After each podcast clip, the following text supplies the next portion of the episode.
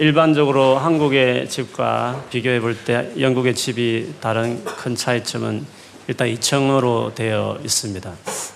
그리고 뒷마당에 넓은 가든, 이 있죠. 영국 와서 이제 그런 집에 제가 살면서 아, 가든을 좀 잘 가꿔야 되겠다. 좀 잔디가 푸르고 이렇게 좀 그러면 얼마나 집에 있으면 좋을까 해서 어, 잔디에 잡초도 뽑고 이제 비료도 뿌리고 덤성덤성 잔디가 이렇게 없는 곳에는 씨를 뿌려서 심기도 하고 나름대로 이렇게 시간이 있을 때 그 일을 가끔 이제 하면서 잔디를 가꾸는 일을 했습니다. 근데 저는 아내는 그것까지는 할 수 있는데 좀 심플하게 이렇게 정리는 할 수 있는데 이렇게 꾸미고 뭐 이렇게 예쁘게 단장하는 것들은 좀 재주가 없습니다. 그래서 가끔 이렇게 가더니 참 예쁜 집을 보면 참 부러울 때가 많이 있습니다. 최근에 어떤 목사님께서 이제 나무 자그마한 새고루를 저에게 주셨는데 그래서 그걸 새고루를 이제 가든에 이제 심어야 되겠다 싶어서 가져왔지만 어디에 심어야 될지 이렇게 재주가 없으니까 딱 어디에 심어야 딱 멋지겠다 이런 감이 없기 때문에 어디 심지 여보 하니까 글쎄 하다가 적당하게 이제 공간이 있는데 심고 그랬습니다.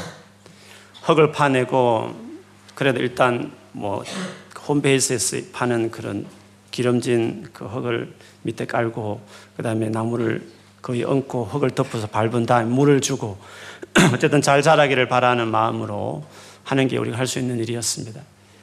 그걸 생각해 보면서 이 나무 한 그루가 제대로 이렇게 잘 자람에 있어서 물론 나무 자체에 건강함이 있어야 되겠지만 그러나 그 한 그루가 잘 자라기 위해서는 일단 흙도 토양도 좋아야 되고 그 다음에 물도 이렇게 부어줘야 되고 뿐만 아니라 햇빛도 어느 정도 잘 들어와야 나무 한 그루가 잘 자라지 않겠습니까?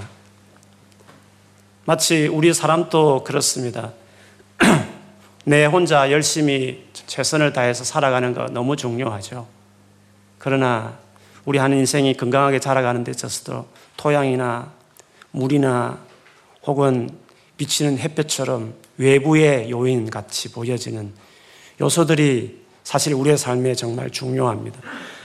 그리고 우리 인생을 결정적으로 바꾸는 그것들을 돌아보면 내가 계획대로 된 것보다는 우연히 만난 그 사람이 우연히 나를 좋아한 교수가 어떻게 만난 어떤 사장께서 예기치 못하게 어떤 사람이 이렇게 길을 열어주어서 이렇게 내 인생이 사실은 결정적으로 중요한 것은 다 그렇게 만들어지는 거죠. 우리는 그것을 은혜라 이렇게 표현합니다. 인생은 사실 은혜로 이끌음 받고 은혜에 의해서 우리 인생이 만들어져 가는 것입니다. 그렇게 볼 때 우리의 삶을 풍성하게 하는 외부의 요소는 가장 중요한 외부의 요인이라고 할 수 있는 것은 정말 이 세상을 만드셨고 지금도 엄연히 살아계셔서 온 땅을 다스리시는 그 하나님과 관계를 맺는 것이 그것이 우리의 삶에 제일 중요한 것입니다. 그래서 사람이 태어나서 한 인간으로서 살면서 제일 중요한 일은 그 하나님과 연결되는 것입니다. 그 하나님과 함께 하는 인생이 되는 것이 사람으로서 제일 중요한 일이라고 볼 수 있습니다. 그렇지만 성경에 나와 있듯이 그리고 우리가 느끼듯이 그 하나님과 연결이 안 되어 있는 것을 볼 수 있습니다. 왜냐하면 처음 만들었던 아담과 하와가 어느 날 그 하나님을 떠나버렸고 떠난 그 상태에서 자식들을 낳은 상태에서 그 가운데 우리가 태어났기 때문에 우리는 하나님이 떠난 그 상황에서 태어난 존재들이기 때문에 하나님을 접촉할 수 없는 것이죠. 그러나 물고기는 물을 본능적으로 그리워하고 그걸 찾듯이 사람은 자기를 만드신 창조주를 본능적으로 찾게 돼 있다는 거죠.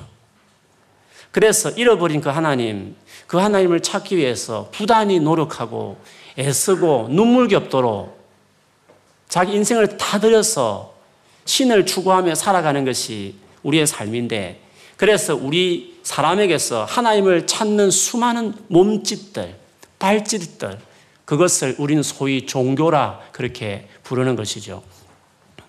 어디든지 종교가 있는 것은 그만큼 우리 사람들이 우리를 만드신 그 하나님을 그리워한다 이렇게 말할 수 있습니다. 그러나 사람이 만들어내고 사람이 디자인한 하나님에 대한 그리움의 발로인 종교가 과연 하나님과 접촉할 수 있을까 하는 거죠. 아무리 애쓰고 노력한들, 아무리 착하게 산들, 완벽하신 하나님의 기준에 도달할 수 있으며 그 하나님을 만족시킬 수 있을까? 성경은 우리에게 말하기를 하나님께서 친히 우리에게 당신의 뜻을 계시하신 성경의 말씀에 의하면 노력은 가상하고 그리워하는 것은 알겠지만 그러나 너희 어떠한 노력으로도 나에게 올 수 없다. 그렇게 이야기합니다. 그러면 어떻게 하나님과 만날 수 있고 하나님과 연결될 수 있단 말씀입니까? 오직 하나, 하나님 편에서 뭔가 솔루션을 줘야 되는 거죠.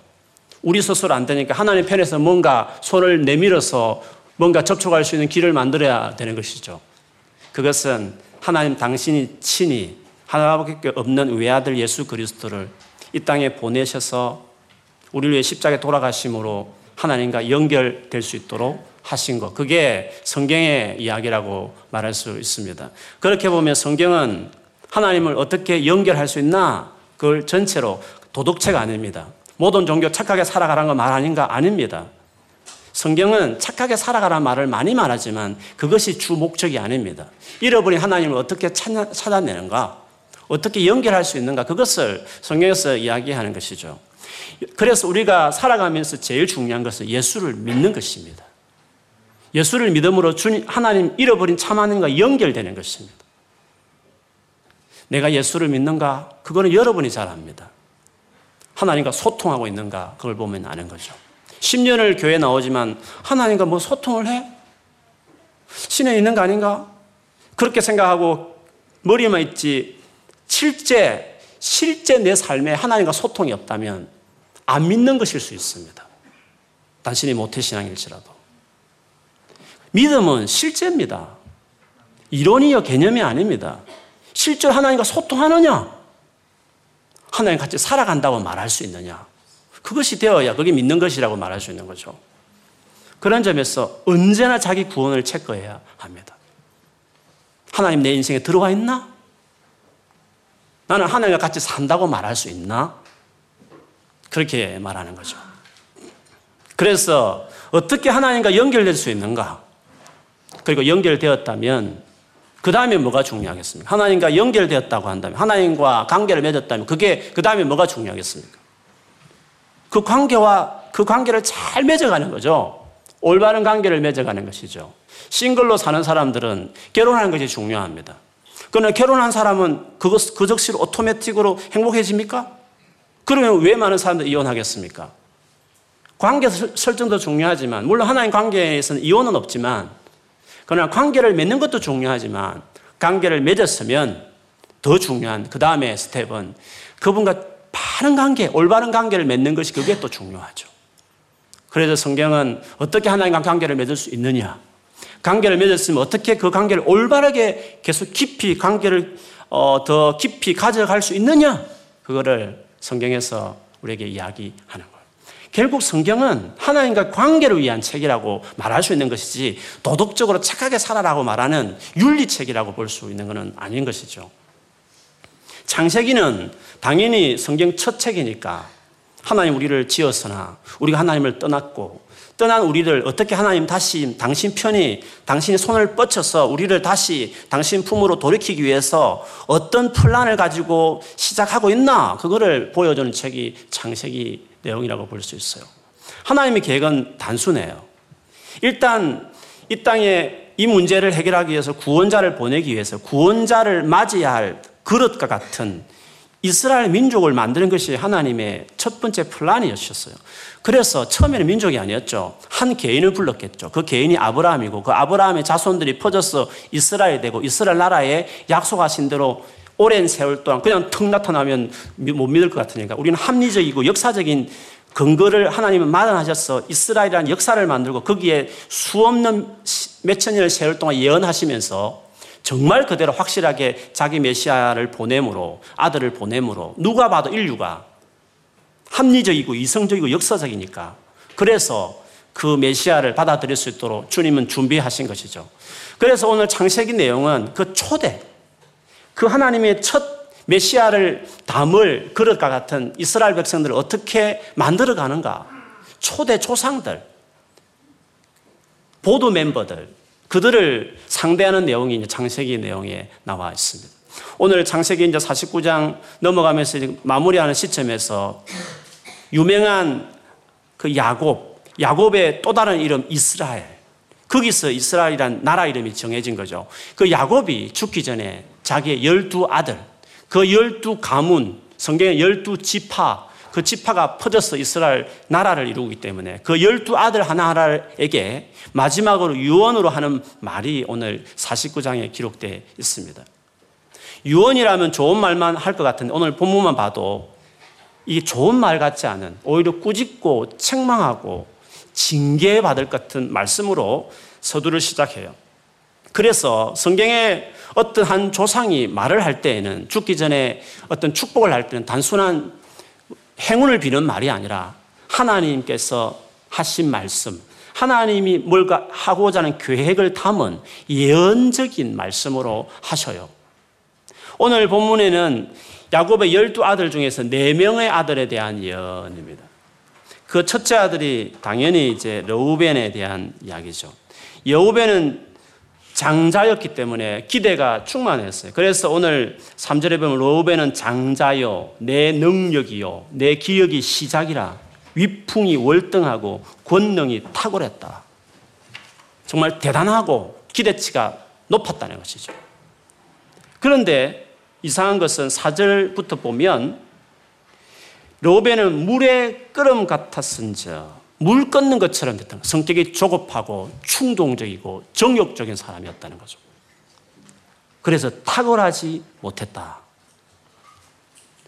탁월할 수 있는 위치에 있었으나 탁월한 사람이 되지 못했다. 그 이유를 오늘 본문에 보니까 아버지 침상에 올라갔다. 창세기 내용을 좀 읽어보셨으면 여러분 아시겠지만 이 로벤이 아버지의 내 어, 안에 특별히 뭐 두 명은 첩으로 본다면 그 첩 하나와 관계를 맺어서 침상에 올라가는 아주 몹쓸 짓을 했죠. 야곱의 생에 가장 큰 상처가 될 만한 일인데 그 사건을 이야기하면서 너는 본래 많은 기대를 가질 만한 충분히 큰 일을 할 수 있는 사람이었으나 그 범죄로 인하여 너는 탁월하지 못하게 될 거다. 이렇게 로벤을 이야기했습니다. 그 다음 이어서 아들 둘을 묶었습니다. 시몬과 레이를 언급을 합니다. 형제요. 사실은 지금 조금 전에 언급했던 로벤이나 그리고 이 뒤에 말할 유다도 사실 같은 형제예요. 같은 어머니 밑에 태어났어요. 그런데 둘을 특별히 형제라고 말한 이유는 이 두 사람이 성격적으로 비슷해요. 다혈적이고 그 다혈질이 폭력적이어서 장세기 기사를 보면 알지만 자기 친동생 디나가 세겜 추장의 아들에게 성폭행 당함으로 그게 복수로 세겜성 남자들을 다 죽여버리는 짐승까지 힘줄을 꺾어버리는 끊어버릴 정도로 아주 폭력을 행사하는 일이 있었어요. 그것도 야곱의 생에 엄청난 충격적인 일이었어요. 그래서 마치 그것을 염두에 두듯이 말하기를 그 집회에 그 사람 죽이는 일에 그 노여하고 분기가 충만해서 하는 그 모든 일에 참여하지 마라 하면서 그들의 행위에 대해서 책망하는 내용이 나옵니다. 그러면서 그들을 향하여서 미래를 말하기를 7절 끝에 보면 야곱 중에서 나누며 이스라엘 중에 흩어리로다. 이 두 가문은 흩어버리겠다. 흩어질 것이다. 하나님이 그렇게 말씀하셨어요. 그래서 시몬은 실질적으로 나중 인구조사에 보면 2만 2천 명밖에 안 되는 아주 조그만 규모를 이루었고 성읍도 조금 얻었고 나중에는 그 유다 지파 안에 아예 들어가 가지고 그냥 그 안에 포괄되어 버리는 집합밖에 되지 않았어요. 레위는 특별히 한 곳에 정착해서 특별한 어떤 에어리를 가지 않고 그냥 전국으로 이스라엘 전역을 흩어지는 그런 어떤 제사장 역할을 하는 긍정적인 게 있었지만 어쨌든 흩어지는 그 지파 사람들 다 전국을 다 흩어지는 그런 마지막 운명의 역사적으로 이스라엘 역사를 보면 보여지게 됩니다. 오늘 이 로벤과 그리고 세트를 묶은 시몬과 레이를 통해서 우리가 알 수 있는 게 있어요. 이 두 부류의 어떤 행위가 결국 하나님부터 뭔가 계획하시고 은혜를 받고 하나님께서 하실 일에 쓰임 받을 사람들인데 이들의 이 잘못된 행동과 결정이 결국 미래에 징계받는 모습으로 그가 나타나게 됐다는 거죠. 러우벤을 통해서 우리가 알 수 있는 것은 윤리적인 어떤 잘못된 행동을 했다는 것을 그게 윤리적인 행동 중에 제일 뚜렷한 범죄가 성적인 거지 않습니까? 로벤 같은 경우는 윤리적인 범죄를 했다는 점에서 하나의 특징이 있고 시몬과 레이는 사람을 학살하고 그것을 위해서 같이 좋지 못한 연합을 이루면서 다른 사람을 죽이는 그 일들을 했던 것처럼 어떤 인간관계 안에서 많은 사람을 폭력을 행사하고 많은 사람을 죽이고, 죽이게 하는 그 일을 했다는 것이죠. 재미있는 것은 여러분 성경을 보면 특별히 하나님 당신의 성품을 표현한 율법을 보면 율법 전체를 둘로 날수 있죠. 어떤 성격성을 보면 하나님을 관련된 하나님 사랑 그리고 사랑 관계에서 일어나는 사, 이웃 사랑 이 두 가지로 율법을 나눌 수 있어요. 근데 이웃 사랑이란 이것을 또 둘로 나누면 또 이웃이라는 사랑이란 이것을 또 둘로 나눌 수 있어요. 그거를 영어 성경에는 justice, righteousness 이렇게 이야기해요. 우리 한글 성경에는 정의와 공의 이렇게 나눠요. 정의와 공의가 비슷한 것 같지만 사실은 조금 차이가 있어요. 정의라는 것은 윤리적인 측면이 강해요. 바르고 옳고 하는 어떤 윤리적인 측면이 강한 표현이라면 라이츠너스 우리 성경은 공이라고 말하는 것은 관계적이에요. 어떤 관계 안에서 그 관계 안에서 상대를 향한 신실함 다르게 표현하면 사랑과 가까운 말이고 또 다르게 말하면 긍휼이란 말하고 똑같은 말이에요. 그래서 한편으로는 윤리적으로 깨끗함, 한편은 인간관계에 대해서 정말 긍휼을 베품 이 두 가지가 인간관계 우리 사람 사이에서 지켜야 될 율법의 정신을 그 둘로 나눌 수 있는 거거든요. 근데 로벤은 정의롭지 못했고 시몬과 레이는 공의롭지 못한 거죠. 한 사람은 윤리적으로 타락했고 한 사람은 인간관계를 해치는 모습을 보였기 때문에 하나님의 백성다운 어떤 어떤 인격과 삶과 태도가 그 삶 안에 그 삶 안에 없었다고 말할 수 있는 거예요. 그래서 이 두 가지가 하나님 백성을 향한 하나님이 요구하는 인격이요 삶의 태도라는 것을 창세기 18장 19절에 보면 아브라함을 택한 이유를 하나님께서 밝혀요.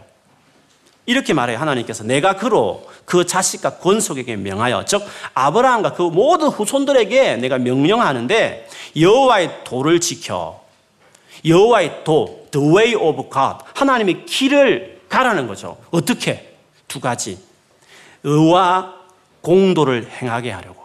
의라는 것은 justice고 공도라는 것은 영어 여기 성경적으로 우리 한글로 보면 그것이 righteousness라고 되어 있습니다. What is right and just.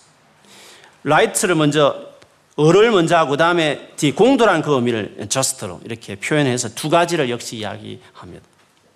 미가서 6장 8절에 보면 하나님을 무엇으로 기쁘게 할까? 수많은 짐승 떼들을 가축 떼를 제물로 바쳐서 기쁘게 할까?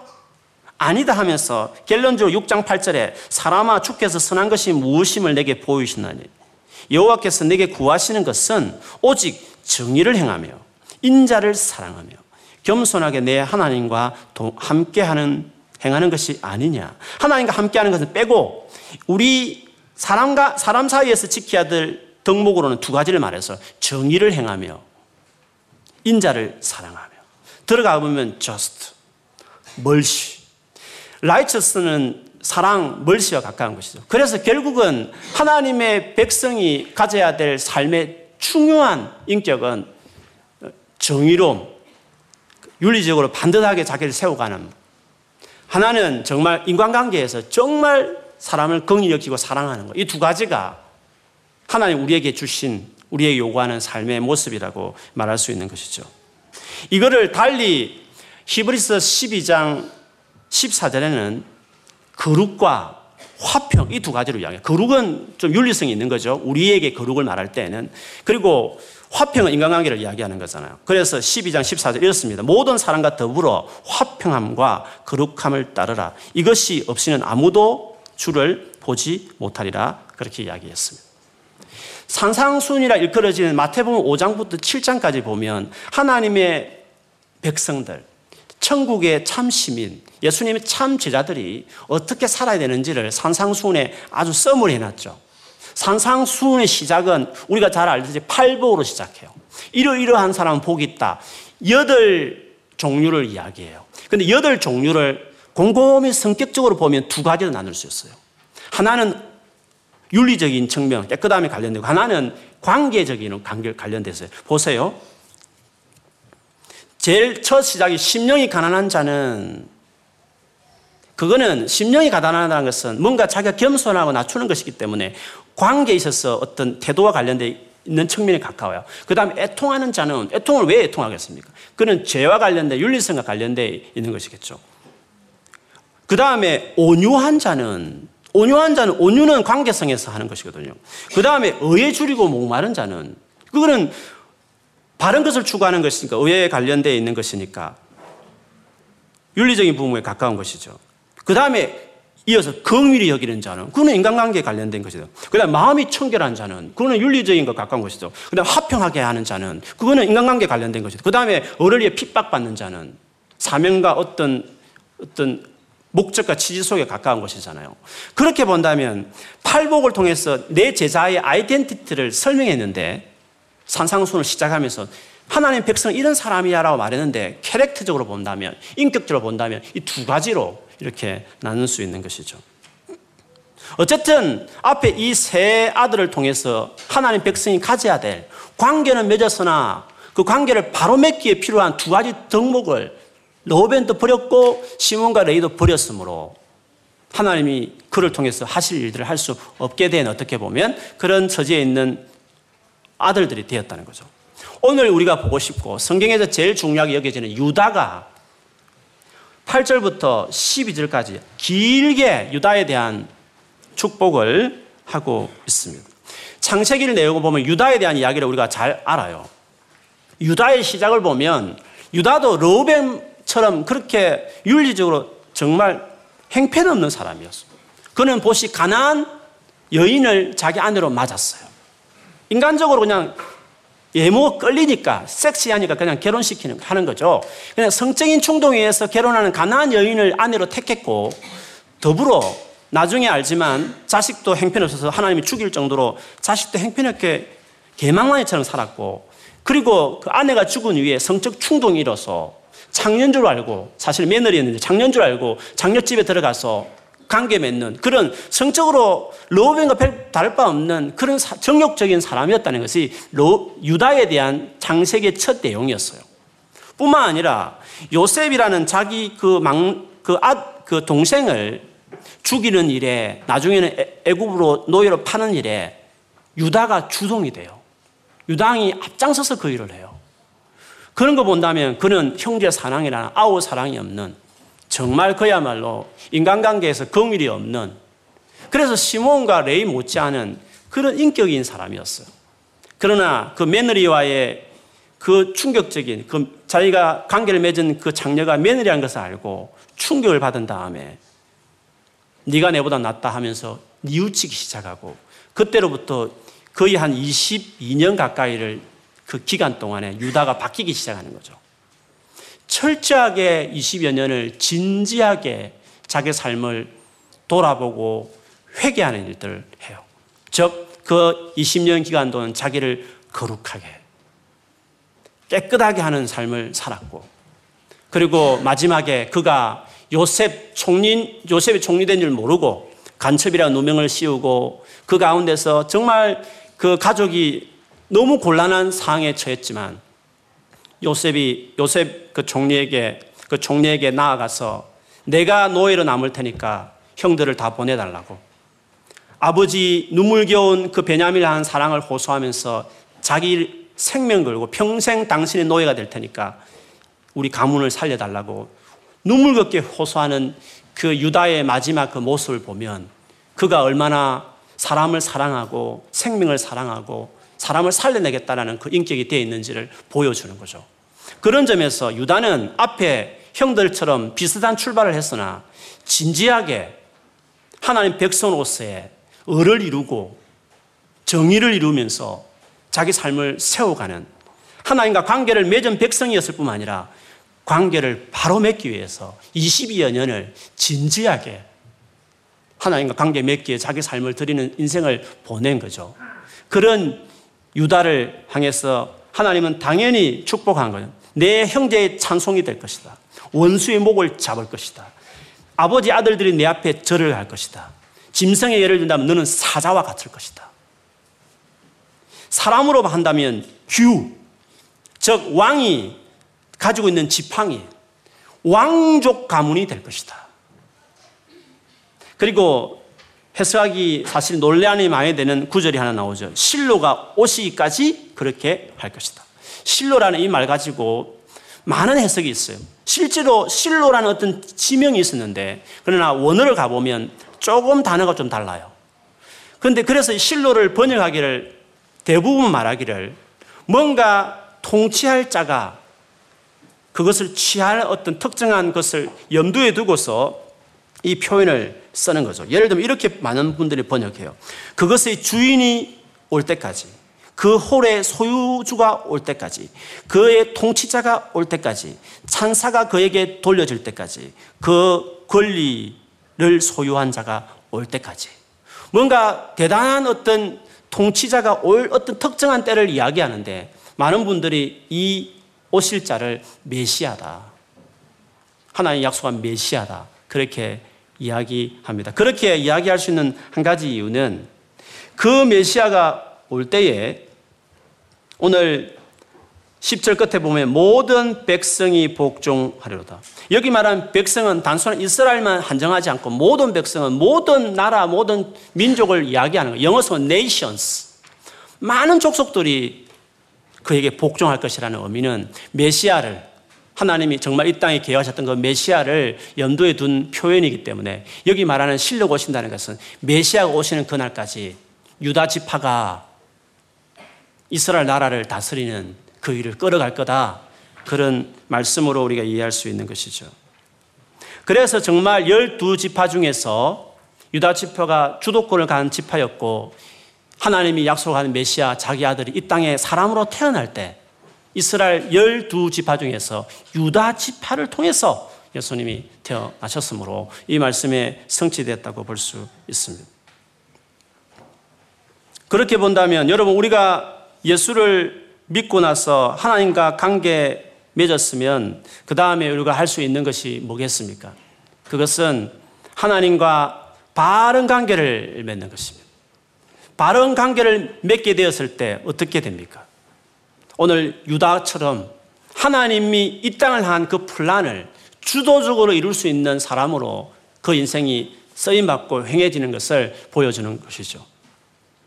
그렇기 때문에 우리가 예수를 믿는 것이 제일 먼저 중요하고 예수를 믿은 이후에 그 다음에 우리가 살아가는 삶의 목적이 있지 않습니까? 여러분 예수를 믿고 난 이후에 우리의 삶의 목적이 뭡니까? 우리가 살아가는 삶의 이유가 뭡니까? 뭐 하는 공부 잘하고 하는 어떤 일들을 성공하는 것이 우리 인생의 목적입니까? 안 믿는 사람도 그런 목적으로 살아가는 거 아닙니까? 예수 믿는 우리들이 이 땅에서 살아가는 이유와 목적이 뭡니까? 그것은 하나님이 생각 없는 신이 아니기 때문에 그냥 뭐 돈만 많이 주고 내가 원하는 진로만 밀어주는 생각 없는 신이지 아니, 신이 아니지 않습니까? 그 하나님은 생각 있는 분이시고 하나님께서 전 세계를 향한 온 세상을 향한 온 역사를 향한 당신의 계획이 있는 거 아니겠습니까? 그래서 하나님께서 플란이 있다는 거죠. 이 땅을 향한 하나님의 계획이 있다는 말씀이죠. 그래서 우리가 예수를 믿었으면 하나님과 관계를 컨택을 했고 하나님 관계를 맺었으면 그 다음에 그 하나님과 바른 관계를 맺는 일에 우리의 삶을 드리는 거죠. 어떻게?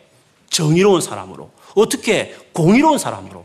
이율지고 깨끗한 사람으로 더 자기를 세울 뿐만 아니라 사람을 사랑하되 정말 사랑하는 사람으로 자기를 더 세워감으로 그 결과로 하나님과 친밀한 바른 관계를 맺기 시작할 때 하나님은 그 사람을 통해서 마치 유다같이 실로라는 메시아를 보내는 지파로 쓰신 같이 하나님께서 이 인류 주 무대 속에 하나님이 계획하신 그 일을 수행하고 이룰 수 있는 동역자로 우리를 쓰는 것. 그것이 우리가 살아가는 예수 믿은 이후에 우리가 추구해야 될, 우리가 생각하는 삶의 모습이라는 거죠. 우리가 살아가는 삶의 이유는 하나님의 계획을 이루는 것이에요. 내가 꿈꾸고 계획한 것을 이루는 것이 나의 인생의 목적이 아니라 하나님께서 온 인류 속에 하고자 하신 당신의 플란, 그것에 내가 참여해서 하나님과 같이 그것을 이루어가는 삶, 그것이 우리의 삶이라는 것이죠. 그래서 하나님을 접촉하는 것뿐만 아니라 하나님의 생각을 얻고 하나님의 열망을 얻고 내가 가진 공부와 내가 가진 직장과 내가 가진 경험을 통해서 하나님이 어떻게 온 열방 가운데 잃어버린 하나님을 찾게 하는 운동과 찾은 그 하나님과 바른 관계를 맺도록 도와주는 그 일을 위해서 내가 어떻게 이바지하고 어떻게 섬길 것인가. 그것이 우리가 살아가는 예수 믿는 사람들이 이 세상에 살아가는 목적과 이유가 되는 거죠. 그래서 가장 재미있고 가장 익사이팅한 것은 하나님께 쓰임 받는 것이에요. 뭐 열심히 잘했들 잘해서 좋은 대학 가는 거 좋아요. 졸업해서 뭐 돈 많이 주는 월급 준 기업 들어가는 거 좋아요. 교수 되는 거 좋아요. 뭐 여러분 세상에서 일어난 유명한 사람 되는 거 그래서 어떻다는 거예요. 그래서 그것이 하나님께 뭐 어떻다는 거예요. 우리에게 중요한 것은 평범한 사무직원이 있든지 이것을 무시하는 거죠. 구두 닦기 하며 살아가든지 간에 하나님을 알고 하나님을 사랑하고 하나님 백성의 인격인 공의와 정의를 자기 삶에 세우면서 하나님 하시는 말씀을 들을 줄 알고 하나님께 말씀할 줄 알고 하나님 같이 동행하면서 자기 영역에서 하나님의 그 계획을 자기 맞는 하나님 퍼즐의 한 구덩이에서 그것을 이루어가는 사람 그게 크리스찬이죠. 당신의 생애 가운데 하나님이 무엇을 일했느냐 물어볼 때 할 말이 있어야 되죠. 이번 한 주간에 하나님과 동행하는 삶이 무엇이냐고 나누자고 했을 때 나눌 수 있는 것이 있어야 되는 거죠. 만일에 여러분 인생의 60대가 70대가 되었을 때 당신의 전생 가운데 하나님이 당신을 통해서 무슨 일을 하셨냐고 말했을 때 할 말이 있어야 되는 거죠. 하나님은 그것을 위해서 우리를 부르신 것이었어요. 시작 좋아요. 로우벤처럼 잘 나갈 수 있어요. 대단한 능력이 있었어요. 그러나 거룩함을 잃어버리고 그리고 사람과의 관계에서 자기 인격이 그렇게 사랑하는 사람으로 세워지지 못한 사람들은 관계를 맺었으나 하나님이 그를 쓸 수 없는 거예요. 모르겠습니다. 세상에 성공할 수도 있어요. 그러나 하나님과 아무 소용없는, 아무 관련 없는 성공이 지나지 않아요. 우리는 그걸 추구하지 않아요.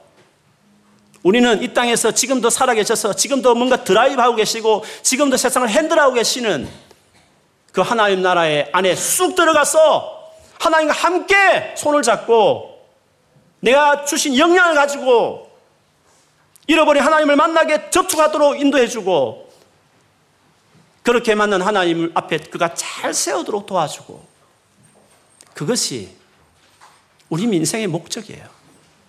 선교가 우리의 목적이에요. 성교가 우리의 비전이에요. 이것이 내 삶의 내 내리 속에 내 가슴에 불타지 않으면 아직 예수 믿는지를 점검해요. 진짜 내가 예수님을 제대로 만난 사람인가 동행하는 사람인가를 점검해요. 그런데 이런 열망을 가진 분들에게 부탁하고 싶은 것은 오늘 유다가 했던 진지한 20년의 이 진지한 행동들을 따라가야 돼요. 지금 여러분 잘하고 있듯이 죄와 싸워서 더 자기를 깨끗한 사람으로 거룩한 사람으로 세워서 주인 쓰기에 합당하도록 깨끗한 그릇으로 만들어가는 일과 내게 수많은 상처 주는 관계 속에서도 참아내고 인내할 뿐만 아니라 용서하고 품어 착한 정도가 아니라 가슴에 못 박는 사람을 품어낼 정도로 착한 것 세상에서 노력으로 안 되는 자기 개발서로도 안 되는 하나님이 새로운 생명을 부어 넣어야 새로운 인간성을 부여해야만 가능한 삶. 진짜 그런 의미의 사랑하는 사람. 그런 사람으로 자기를 세웠을 때 주님은 그를 딱 들어서 유다처럼 더 잘했으면 더 주 무대에 그를 세워서 관계를 맺는 것을 거치지 않고 그걸 통해서 하나님 당신의 일을 해가는 것이죠. 이것이 우리가 꿈꾸는 우리의 미래예요. 이것이 우리가, 우리가 꿈꾸는 흥분될 일이라는 거죠. 나이가 10년이 지나고 20년 더 지났을 때 내가 하나님이 나와 어떤 일을 하셨을까? 나를 통해서 무슨 일을 행하셨을까? 말할 수 있는 수많은 스토리가 있는 사람들. 자기가 노력해서 성취한 거 말고 하나님께서 나를 이끌어서 행하신 많은 해프닝들. 나는 좀 행패 넘은 사람이지만 하나님께서 어떻게 나를 통해서 당신의 일을 했는지 하고 말할 수 있는 감정들, 그것을 가진 사람이 되어야 하는 것이죠. 우리는 그걸 꿈꾸는 것입니다. 인생 역전, 주님 만나면 시작되는 것입니다.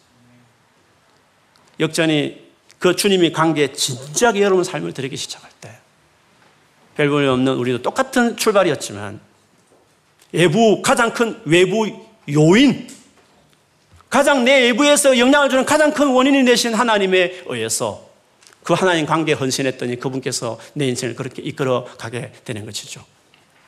저는 이런 모든 이 영광스러운 부름에 하나님이 우리를 다 초청하시고 그게 성경의 이야기라고 말할 수 있는 거죠.